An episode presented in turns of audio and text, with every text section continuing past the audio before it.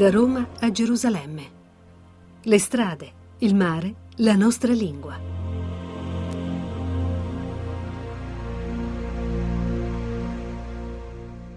Un saluto da Sergio Valsania e da Loredana Cornero.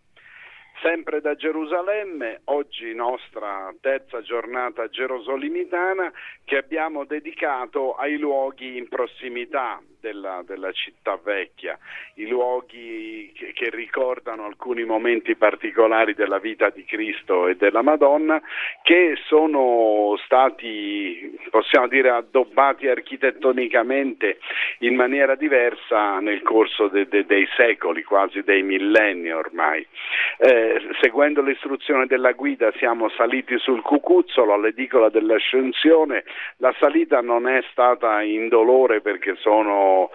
parecchie decine, qualche centinaio di gradini per arrampicarsi su verso l'alto e dopo abbiamo fatto tutta la discesa dall'edicola dell'ascensione, siamo andati alla chiesa del Paternoster, poi siamo scesi alle tombe dei profeti, poi siamo scesi ancora alla eh, cappella del Dominus Flevit, siamo passati dalla chiesa russa di Santa Maria Maddalena, siamo arrivati all'orto dei Getsemane dove non siamo riusciti a entrare perché era troppo tardi, chiude a mezzogiorno e poi siamo andati dalla prima alla tomba della Vergine e poi dopo una passeggiata di circa mezz'ora sotto il sole che picchiava sulle nostre teste mentre attraversavamo la valle di Giosafat siamo arrivati anche alla chiesa della Dormizione eh, sul monte Sion. E quindi insomma sì, adesso è stata una giornata abbastanza impegnativa, intanto perché appunto eh, come dei pellegrini veri avremmo dovuto partire forse un pochino prima, non tanto perché siamo partiti tardi, perché erano neanche le nove, quanto piuttosto perché qui il caldo si fa sentire molto presto e quindi eh, siccome abbiamo scelto di andare a piedi dal nostro albergo fino ad arrivare al Monte degli Ulivi c'è una bella camminata e poi lì una salita impegnativa, quindi siamo arrivati già con un sole molto alto e un po' stanchi, ma siamo stati ripagati dalle bellezze che abbiamo trovato. Sì, ma noi proprio abbiamo, siamo pellegrini, quindi quindi andiamo in giro come pellegrini, andiamo a piedi e eh, incontriamo questi nostri eh, concorrenti meccanizzati che girano coi pullman eh, in, in grossi gruppi, però proprio questa mattina consideravamo che l'andare in giro da soli, non, non, trovare le strade, dover scoprire dove andare, ripassare magari dagli stessi posti, scegliere noi dove andare, è poi il modo forse migliore per incontrare una città ricca, complicata, densa come Gerusalemme. Altri che appunto la vedono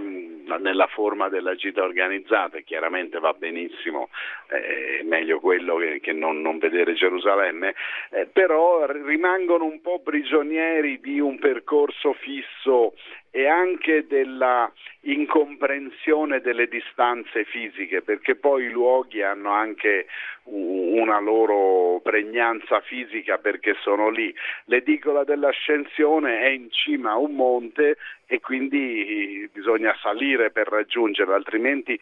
non se ne capisce la dimensione, non si capisce che luogo sia. Comunque l'ho trovata molto suggestiva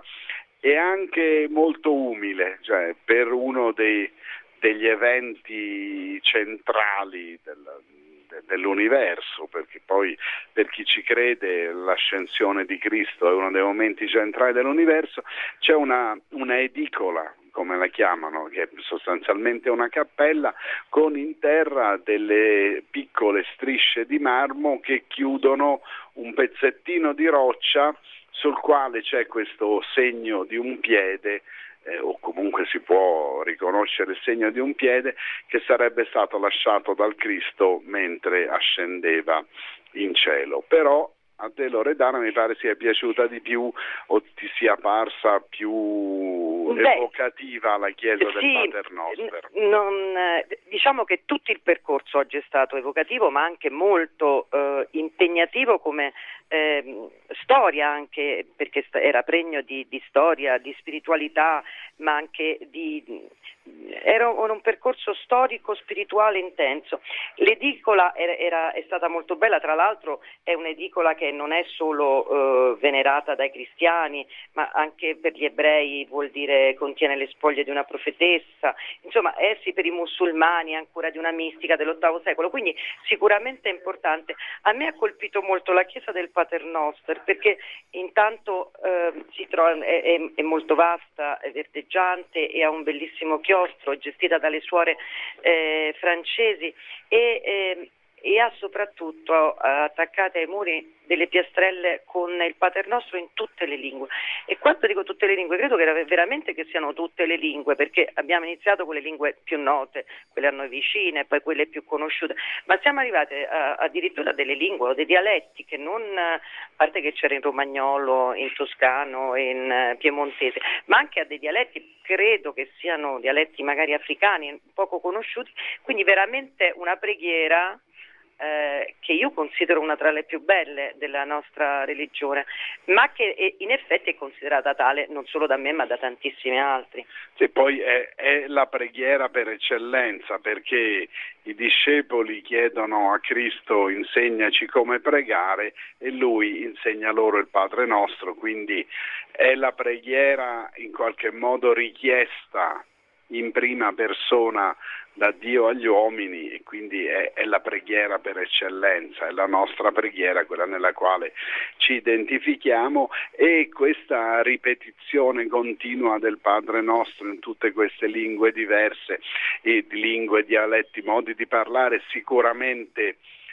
in un luogo poi così tranquillo, giustamente come dicevi tu, tranquillo, appartato da un'idea di, di grande fratellanza umana. Però poi siamo, siamo, scesi ancora una stradina ripidissima e siamo arrivati alla Dominus Flevit, che è il luogo dove Cristo avrebbe pianto sul destino di Gerusalemme. E, e qui quello che mi ha colpito, a parte la, la bellezza del, della finestra che incornicia eh, Gerusalemme, mi ha colpito il fatto che sia stata costruita nel 1955, quindi ancora poco più di 50 anni fa si continuava a costruire e a... Eh,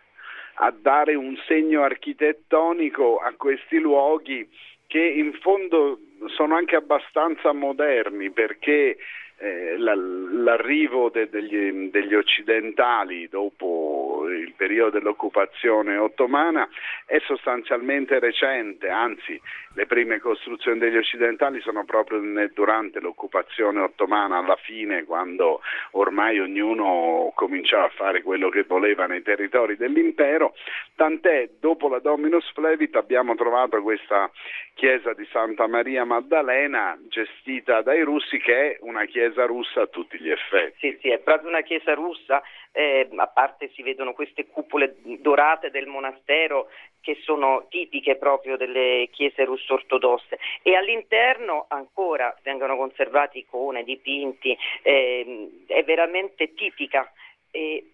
nel, nei sotterranei va detto che è stato trovato il resto di un monastero armeno e la, la chiesa sicuramente, il monastero sicuramente ehm, per me almeno insomma nonostante sia molto eh, pieno appunto di questi mm, squadri dorati molto, molto, pieni, anche molto pesanti, non, non, non, mi è riuscito a dare le stesse sensazioni, devo dire, sono rimasta un po' più fredda da, da questo punto di vista. Non, Ma, eh, lì, lì c'è sicuramente un'estetica diversa, mentre molto coinvolgente anche emotivamente la tomba della Vergine ah, che abbiamo sì. visto subito dopo, che quella appunto eh, è questa grande discesa sottoterra, fra l'altro c'è questa abitudine di accendere una candela quando si va lì a visitare, la to- a venerare la tomba della Vergine e quindi in questo buio, in questa oscurità actonia sotterranea ci, ci vedevano brillare tutte queste candeline dei pellegrini e però questo ci ha anche suscitato qualche perplessità teologica per dirla così, perché dopo essere stati alla tomba della Vergine siamo andati alla chiesa della,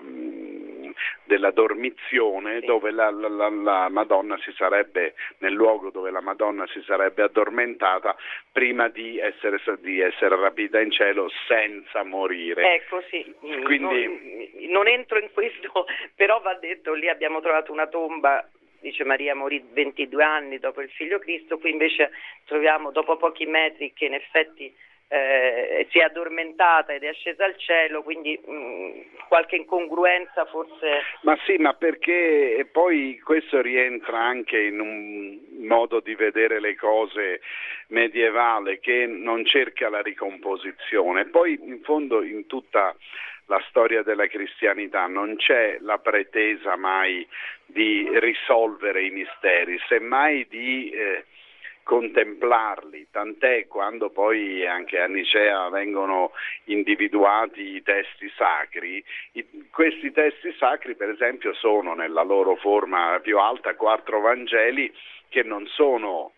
uguali, anzi raccontano cose diverse, anche sull'ascensione di Cristo che pure viene raccontata da Luca, sia nel Vangelo di Luca che poi negli Atti degli Apostoli, il racconto è diverso, è diverso anche il luogo, perché il tentativo di comporre la, la, presenza di Dio, l'idea di Dio nella misura umana è sempre destinato a fallire. E quindi eh, si apre Dio è più grande dell'uomo e quindi non, nemmeno la sua storia terrena può essere compresa e racchiusa. Però per arrivare dalla tomba della Vergine alla, alla, chiesa della Dormizione abbiamo dovuto abbiamo attraversare a piedi il, il, sentiero della sofferenza nostra la valle di Giosafat la valle di Giosafat a mezzogiorno e mezza con il sole a picco senza l'acqua e neanche un alberello una foglia di verde è stato un momento veramente difficile. È stato eh, dura però la valle di Giosafat non è un luogo qualsiasi perché la valle di Giosafat eh, è il luogo dove Yahweh giudica. Giosafat vuol dire Yahweh giudica, cioè è il luogo nel quale si crede debba avvenire il giorno del giudizio. Dopo la resurrezione dei morti è lì che avverrà il giudizio e noi dicevamo speriamo sia un giorno con un tempo un po', po migliore perché se no è veramente pesante, ma questa valle di Giosafat è impressionante perché si tratta di cimiteri, una distesa di cimiteri, eh, fra l'altro non solo ebrei ma anche eh, cristiani, addirittura mi pare ci sia anche qualche cosa di musulmano, perché è questo luogo eh, destinato all'attesa, è il luogo dove si attende la resurrezione dopo comunque la camminata attraverso la valle di Giosafat siamo arrivati nella zona della, del monte Sion dove abbiamo visto anche il cenacolo, sì. la tomba di David, ma soprattutto questa eh, chiesa della dormizione che è la chiesa tedesca voluta dal Kaiser a Gerusalemme. Sì, anche perché poi la tomba di Davide in effetti non è che sia una cosa molto esaltante. Mm, io l'ho trovato un po' così. Anche sì, ma è, è un luogo un però luogo... Di, di, devozione importante. Sì. È un luogo di devozione importante come anche è un po' ci lascia stupiti il cenacolo, perché il cenacolo è chiaramente un edificio di epoca medievale costruito sì. dai crociati, però eh, c'è questa sempre ricerca di trovare il luogo originale. E in questa ricerca eh, si ricostruisce anche eh, proprio nel, nel, nello spirito che era quello del Medioevo che aveva un'idea di autenticità molto diversa dalla nostra, per cui due cose uguali erano la stessa cosa, in qualche modo si trattava di una cultura strutturalista e, e questo luogo eh, abbiamo visto lì con queste colonne, questi archi gotici ed era il cenacolo. Sì però mm, era mm, francamente sì, mm, l'idea che lì potesse essersi svolta la cena, eccetera, era sicuramente suggestiva, però in sé la sala non, non, non suscitava sì, sì, nessun sì, tipo la, di emozione. La, la sala eh. ricordava il fatto che qualcuno aveva voluto dedicare un luogo a questo momento importantissimo perché il cenacolo, l'ultima cena, è il certo. luogo nel quale viene istituito da Cristo il, Santa, il sacramento, sacramento, centrale, quello della comunione, e, e, l'avevano voluto rifare perché non potevano stare senza, grande atto di devozione e quindi siamo passati di lì, ovviamente insieme a Giovanna Savignano, a Maurizio Lepri, e, mentre Francesco Anzalone rimaneva a Roma per sostenerci tecnicamente anche da lì.